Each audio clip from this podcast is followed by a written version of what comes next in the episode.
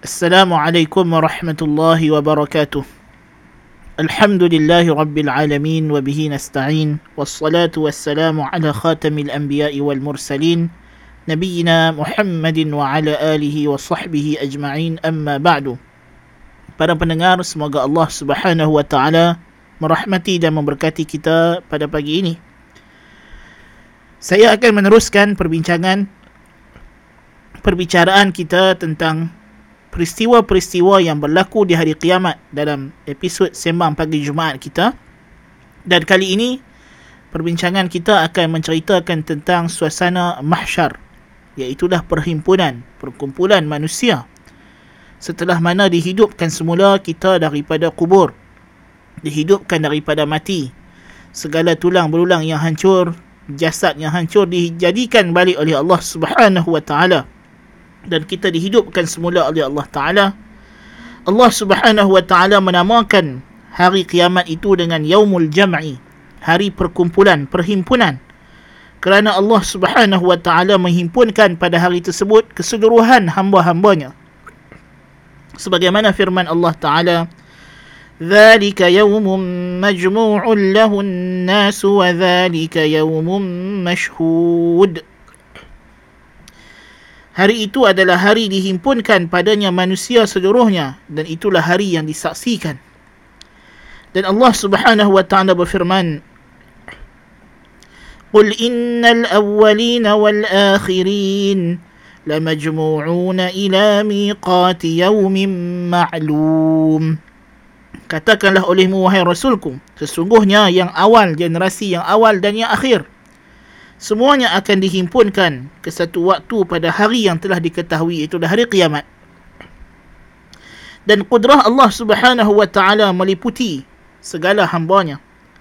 Allah subhanahu wa ta'ala tidak dilemahkan sesuatu di mana sahaja hamba itu musnah maka Allah Ta'ala mampu menghidupkannya semula sama ada mayatnya itu telah berterbangan di udara hancur dalam tanah dimakan haiwan-haiwan buas semuanya itu dalam kekuasaan Allah Subhanahu wa taala untuk menghimpunkan semula kita sebagaimana firman Allah Aynama takunu ya'ti bikumullahu jami'a innallaha ala kulli syai'in qadir di mana sahaja kamu berada, Allah boleh bawa balik kamu, hidupkan semula kamu. Sesungguhnya Allah maha berkuasa atas segala sesuatu. Demikianlah ilmu Allah subhanahu wa ta'ala meliputi. Allah ta'ala tahu di mana juzuk-juzuk badan kita yang telah hancur. Yang mana bercampur dengan tanah, yang mana bercampur dengan laut, yang mana bercampur dengan perut binatang. Semuanya Allah subhanahu wa ta'ala maha mengetahui maka Allah Taala berfirman wa hasyarnahum falam nughadir minhum ahada maka kami akan himpunkan mereka di mahsyar dan kami tidak akan tertinggal satu pun daripada mereka. Semuanya kita semua alam ini semua akan dibangkitkan kembali oleh Allah Taala untuk diperhitungkan semula amalan kita dan diberikan ganjaran dan balasan. Maka ayat-ayat ini menunjukkan bahawasanya Allah Subhanahu wa taala akan menghimpunkan makhluk-makhluknya. Sama ada manusia dan jin ini sudah pasti kerana manusia dan jin adalah mukallaf yang dibebankan dengan uh, ibadah di muka bumi ini maka mereka lah yang akan dihisap amalan mereka yang paling utama sekali. Juga telah dinyatakan dalam hadis-hadis dan juga dalam ayat-ayat Al-Quran menunjukkan bahawasanya dihidupkan juga haiwan-haiwan binatang-binatang. Ya. Seperti mana firman Allah dalam suratul an'am وما من دابة في الأرض ولا طائر يطير بجناحيه إلا أمم أمثالكم ما فرطنا في الكتاب من شيء ثم إلى ربهم يحشرون Tidak ada yang belata di muka bumi ini maupun burung-burung yang berterbangan dengan dua sayapnya melainkan semuanya itu adalah umat-umat seperti kamu. Kami tidak tinggal satu pun dalam catatan kitab. Tidak ada yang tertinggal dalam catatan kitab kami dalam lohil mahfuz. Kemudian kepada Tuhan mereka semuanya akan dikumpul kembali. Menunjukkan bahawa apa sahaja yang melata di muka bumi ini termasuklah burung-burung yang berterbangan, haiwan-haiwan semuanya akan dimahsyarkan semuanya akan dikumpulkan firman Allah dalam surah At-Takwir ayat 5 wa idzal wuhushu husyirat dan apabila haiwan-haiwan liar itu dihimpunkan yakni di mahsyar dan firman Allah Subhanahu wa taala ومن آياته خلق السماوات والأرض وما بث فيهما من دابة وهو على جمعهم إذا يشاء قدير Di antara tanda-tanda kebesaran Allah itu penciptaan langit dan bumi dan apa yang dia tebarkan pada keduanya daripada segala haiwan-haiwan yang berjalan, kehidupan-kehidupan yang melata di atasnya, di bumi dan juga di langit. Dan dia maha berkuasa apabila dia mengkehendaki untuk menghimpunkan semula mereka. Maka di sini Allah Ta'ala bagi tahu, benda itu pasti akan berlaku. Pastilah Allah Ta'ala akan menghimpunkan segala haiwan-haiwan ternakan, haiwan-haiwan liar, burung-burung, Ha, bukan sahaja manusia dan jin semua. Semua yang jadi kehidupan yang ada hidupan di muka bumi ini. Dan inilah yang datang dalam tafsiran para sahabat radhiyallahu anhum di antaranya Ibnu Abbas radhiyallahu anhuma ya. Uh, bahawasanya uh, binatang-binatang semuanya akan dihidupkan dan dimahsyarkan. Demikian juga perkataan Abu Dhar dan Abu Hurairah dan Amr bin Al-As daripada kalangan at-tabi'in pula Al-Hasan Al-Basri dan lain-lain. Kata Abu Hurairah radhiyallahu an, "Yahshuru Allahu al-khalqa kullahum yawm al-qiyamah, al-bahaim wat-tayr wad-dawab wa kull shay'in." فيبلغ من عدل الله أن يأخذ للجماء من القرناء ثم يقول كوني ترابا فذلك قوله تعالى حكاية عن الكفار ويقول الكافر يا ليتني كنت ترابا Allah Ta'ala akan menghimpunkan semua makhluknya pada hari kiamat. Haiwan-haiwan, burung-burung, binatang-binatang yang melata di permukaan bumi. Semuanya.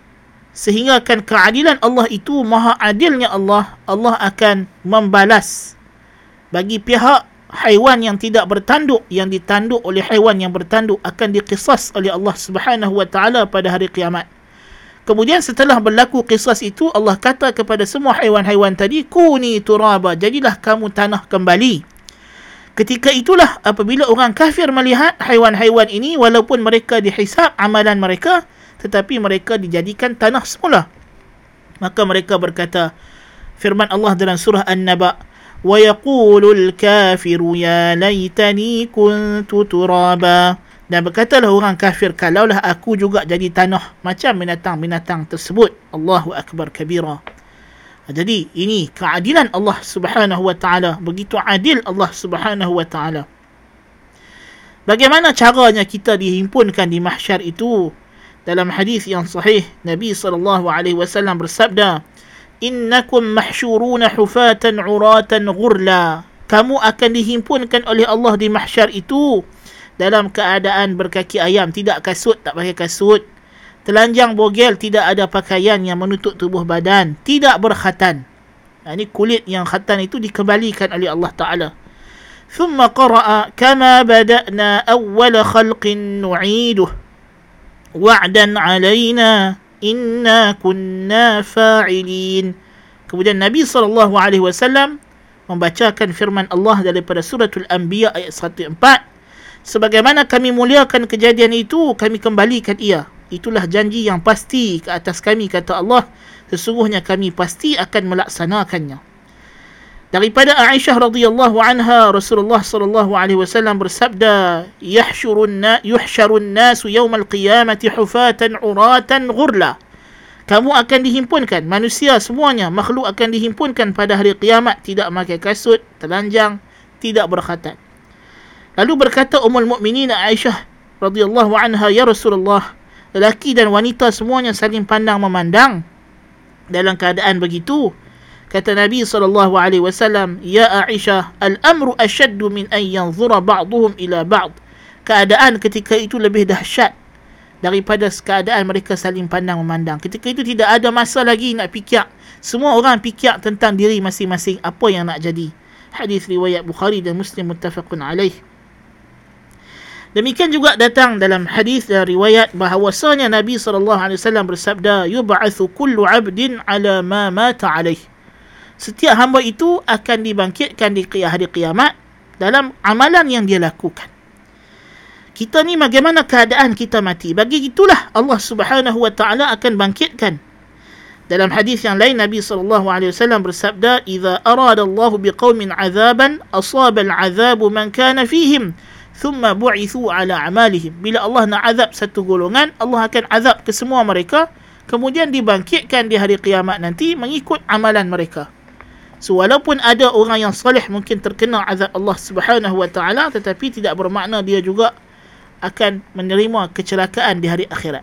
Boleh jadi walaupun dia mati dalam satu azab yang Allah turunkan tetapi dia akan selamat di akhirat kerana semua orang akan dibangkitkan di mahsyar nanti keadaannya mengikut amalan masing-masing ketika mereka mati. Sebab itu dah datang dalam hadis orang yang mati dalam keadaan ihram dia akan bangkit dalam keadaan ihram bertalbiyah. Dalam satu hadis seorang lelaki di zaman Nabi sallallahu alaihi wasallam seorang sahabat ini dalam buat haji ataupun dalam ihram dia telah jatuh daripada unta dia lalu mati Lalu Rasulullah sallallahu alaihi wasallam bersabda, "Ighsiluhu bima'in wa sidrin." Mandikanlah dia dengan air dan daun bidara sahaja. Air air biasa, air mutlak dan air yang bercampur daun bidara. Wa kaffinuhu fi thawbayh dan kafankan dia dalam dua pakaiannya ihram, kain izarnya dan ridaknya. Wala tumissuhu tib dan jangan kamu letak minyak wangi padanya. Wala tukhammiru ra'sah dan jangan kamu tutup kepalanya dengan serban dan sebagainya fa innahu yub'atsu yawmal qiyamati mulabbiya dia akan dibangkitkan pada hari kiamat dalam keadaan bertalbiyah. Demikian juga orang yang mati syahid.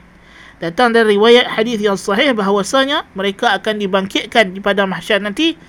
Darah mereka masih memancut-mancut mengalir. Warnanya warna darah tapi baunya bau bagaikan minyak kasturi sangat wangi. Oleh sebab itulah disuruh apabila satu orang nak mati itu ditalqinkan la ilaha illallah supaya kita bangkit nanti dalam keadaan mentauhidkan Allah Subhanahu wa taala. Ya? Dan di hari kiamat nanti kita bangkit dalam keadaan tidak berpakaian. Kemudiannya yang pertama akan diberi pakaian ialah Nabi Allah Ibrahim Khalilur Rahman. Sebagaimana sabda Nabi sallallahu alaihi wasallam inna awwalal khalaiqi yuksa yaumal qiyamah. Inna awwalal khalaiq yuksa yaumal qiyamah Ibrahimul Khalil makhluk yang pertama diberi pakaian pada hari kiamat ialah Al-Khalil Ibrahim alaihissalatu wassalam. Ya. Jadi ini adalah keadaan. Uh, kemudiannya barulah masing-masing akan diberikan pakaian oleh Allah Subhanahu wa taala.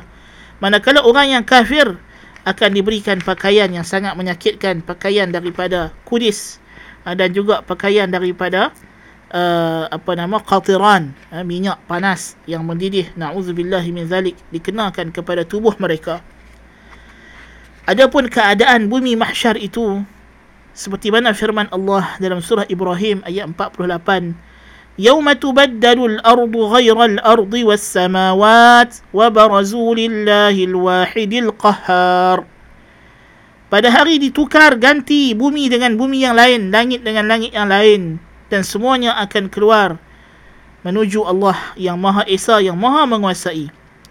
Nabi SAW bersabda hadis daripada Sahal ibn Sa'ad radhiyallahu an katanya aku mendengar Rasulullah sallallahu alaihi wasallam bersabda yuhsharu an-nas yawm al-qiyamati ala ardin bayda'a 'afra ka qarsatin naqi لي قال سهل أو غيره ليس فيها معلم لأحد Kata Nabi, manusia itu akan dihimpunkan pada hari kiamat di permukaan bumi yang putih seperti tepung yang halus, tepung yang sangat halus tanahnya, pasirnya sangat halus, putih pula itu.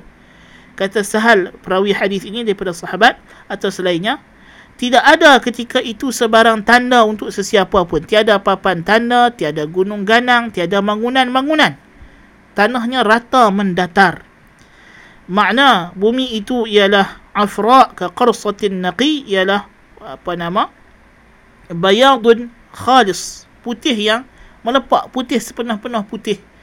Dan tanahnya pula itu bagaikan tepung ha, yang tidak ada campur dengan benda lain. Ha, memang halus macam putih tepung kita. Ha, seumpama begitu tapi lebih lagi lah hakikatnya tak sama tapi perumpamaannya begitu Dan tidak ada lagi tanda-tanda di permukaan bumi itu gunung ganang, batu-batu semua tidak ada. Ya, tidak ada sebarang tanda bangunan-bangunan apatah lagi semuanya telah dihancurkan. Ya. Allahu akbar kabira. Kata Ibnu Mas'ud radhiyallahu an dalam mentafsirkan ayat surah Ibrahim ayat 3 um, ayat 48 kita baca tadi yauma tubaddalu al-ardu ghayra al-ardi was-samawat tubaddalu al-ardu ardan ka'annaha al-fiddah lam yusbak 'alayha damun haram wa lam yu'mal 'alayha khati'ah Kata Ibnu Mas'ud radhiyallahu an ditukar permukaan bumi itu dengan permukaan bumi seperti perak putih melepak tidak pernah ditumpahkan di atasnya darah yang haram dan tidak pernah diamalkan di atasnya sebarang dosa. Dari riwayat yang lain, kata Ibnu Mas'ud, "Ardun bayda ka'annaha sabikatu fiddah." Bumi yang putih seolah-olah ianya ialah lembaran apa nama? Lembaran uh, perak. Lembaran perak daripada riwayat yang lain pula daripada Ikrimah rahimahullahu taala katanya balaghana anna hadhihi al-ardh yani ardu dunya tutwa wa ila janbiha ukhra yuhsharu an-nas minha ilaiha kata Ikrimah telah sampai kepada kami riwayat daripada para sahabat yakni bahawa bumi ini akan dilipat digulung oleh Allah taala dan di sisinya akan ada bumi yang lain yang dihimpunkan manusia padanya. Ya, dihimpunkan manusia padanya. Ha, jadi inilah keadaan ya, uh, apa nama? Uh, bumi itu di bumi yang baru. Dan ada yang pendapat yang mengatakan bumi yang sama tetapi ditukar rupa dan sifatnya.